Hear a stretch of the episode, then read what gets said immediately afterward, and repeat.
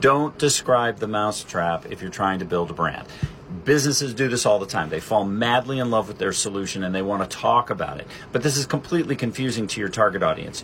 The target audience is desperate for simplicity. They want to know that every time I see a nail, I need to get a hammer. That's how simple it's got to be. So for all of your like, but our hammer is titanium and our, our handle has got a such and such grip and the wood is made from a, you know, I don't know, whatever tree. Like all of that stuff is great and aligns and excites the internal team, but it means absolutely nothing to the person who needs to be able to drive a nail into a board.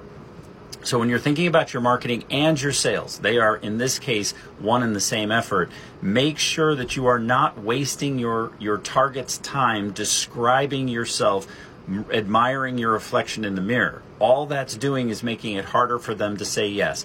They need to understand this is what we do. If you see a screw, you need a screwdriver. If it's a, ha- a nail, you need a hammer.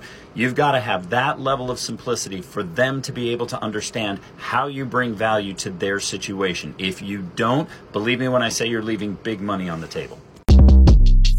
Shortcast Club